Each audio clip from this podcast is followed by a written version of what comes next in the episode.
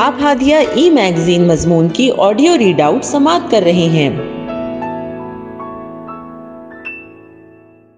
سامعین السلام علیکم ورحمۃ اللہ وبرکاتہ، میں سومیہ افنان ہادیہ کے شمارے جنوری دو ہزار تیئیس کے مضمون کی آڈیو پروگرام میں آپ کا استقبال کرتی ہوں۔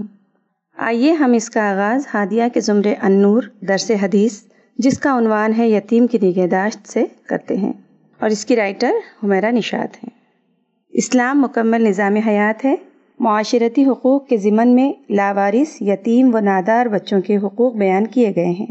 ان کی مکمل کفالت و حقوق کی پاسداری کا حکم دیا گیا۔ یتیموں کے حقوق کی پامالی پر وعید سنائی گئی۔ یتیموں کے حقوق کی ادائیگی پر اسلام نے بہت زور دیا ہے۔ اس بات کا اندازہ اس بات سے لگایا جا سکتا ہے کہ قرآن مجید میں تیئیس مقامات پر یتیموں کے ساتھ حسن سلوک کرنے، ان کی حفاظت کرنے اور ان کی نگہداشت پر زور دیا گیا۔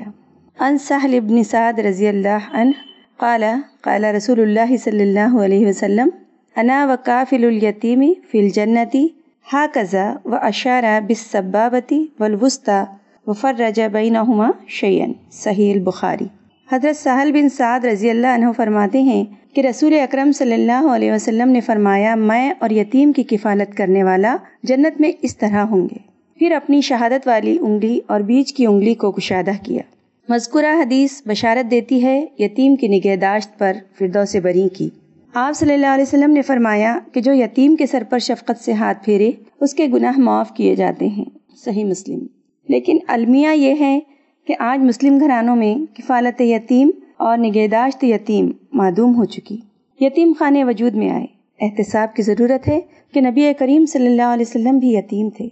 الم یجد کا یتیمن فاوا، آپ کی نگہداشت کے ذرائع بنائے اللہ نے، پھر اس نگہداشت کو احسان عظیم گنوایا گیا تاکہ امت یتیموں کے معاملے میں بے پرواہ نہ رہے۔ آپ صلی اللہ علیہ وسلم نے فرمایا کہ مسلمانوں کا بہترین گھر وہ ہے جس میں یتیم زیر کفالت ہو، اس سے حسن سلوک کیا جاتا ہو۔ مسلمانوں میں بدترین گھر وہ ہے جس میں یتیم زیر کفالت ہو اور اس سے بدتر سلوک کیا جاتا ہو، مشکوت۔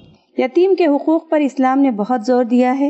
اس کا اندازہ اس حقیقت سے لگایا جا سکتا ہے کہ قرآن حکیم میں تیئیس مختلف مواقع پر یتیم کا ذکر کیا گیا ہے، جن میں یتیموں کے ساتھ حسن سلوک، ان کے اموال کی حفاظت اور ان کی نگہداشت کی تلقین کی گئی ہے، اور ان پر ظلم و زیادتی کرنے والے، ان کے حقوق اور مال غصب کرنے والے کے لیے وعید بیان کی گئی ہے۔ ارشاد باری تعالیٰ ہے، یتیم کا مال ناحق کھانا کبیرہ گناہ اور سخت حرام ہے، سورہ دہر۔ افسوس کہ لوگ اس کی بھی پرواہ نہیں کرتے۔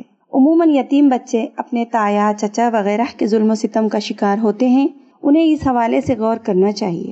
ارشاد ربانی ہے، جو لوگ ناحق ظلم سے یتیموں کا مال کھا جاتے ہیں وہ اپنے پیٹ آگ سے بھر رہے ہیں اور عنقریب وہ دوزخ میں داخل کیے جائیں گے، اور یتیموں کا مال جو تمہاری تحویل میں ہو ان کے حوالے کر دو، اور ان کے پاکیزہ اور عمدہ مال کو اپنے ناقص اور برے مال سے نہ بدلو، اور نہ ان کا مال اپنے مال میں ملا کر کھاؤ کہ یہ بڑا سخت گناہ ہے، سورہ نساء۔ حضرت ابو ہریرہ رضی اللہ سے روایت ہے کہ رسول اللہ صلی اللہ علیہ وسلم نے فرمایا، میں اور یتیم کی کفالت کرنے والا، خواہ وہ یتیم اس کا رشتہ دار ہو یا غیر، جنت میں اس طرح ہوں گے جیسے یہ دو انگلیاں۔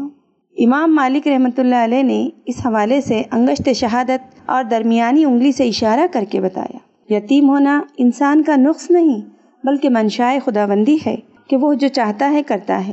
اللہ اس بچے کو یتیم کر کے دراصل اس کے رشتہ داروں کی آزمائش کرنا چاہتا ہے۔ انسانی ہمدردی کو اللہ تعالیٰ سماج میں رواج دینا چاہتا ہے۔ حضرت اسما بنت امیس رضی اللہ فرماتی ہیں کہ جس دن حضرت جعفر رضی اللہ عنہ شہید ہوئے، رسول اللہ صلی اللہ علیہ وسلم میرے گھر تشریف لائے۔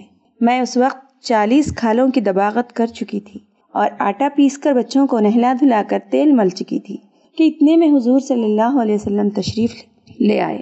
آپ صلی اللہ علیہ وسلم نے فرمایا، اسما، جعفر کے بچے کہاں ہیں؟ میں نے بچوں کو حاضر کر دیا۔ حضور صلی اللہ علیہ وسلم نے بچوں کو سینے سے لگایا، ارمان آپ کی آنکھوں میں آنسو بھر آئے اور آپ رو پڑے۔ میں نے عرض کیا، یا رسول اللہ صلی اللہ علیہ وسلم، شاید آپ کو جعفر رضی اللہ کی طرف سے کچھ خبر آئی ہے۔ آپ صلی اللہ علیہ وسلم نے فرمایا، ہاں، وہ آج شہید ہو گئے۔ یہ سن کر میں چلانے لگی تو عورتیں جمع ہو گئیں۔ حضور صلی اللہ علیہ وسلم نے فرمایا، اسما، لغو نہ بول اور سینہ نہ پیچ۔ ہادیہ مضمون کی آڈیو سماعت کرنے کے لیے شکریہ۔ امید ہے کہ آپ کو پسند آیا ہوگا۔ ہمیں آپ کے مشورے کا انتظار رہے گا۔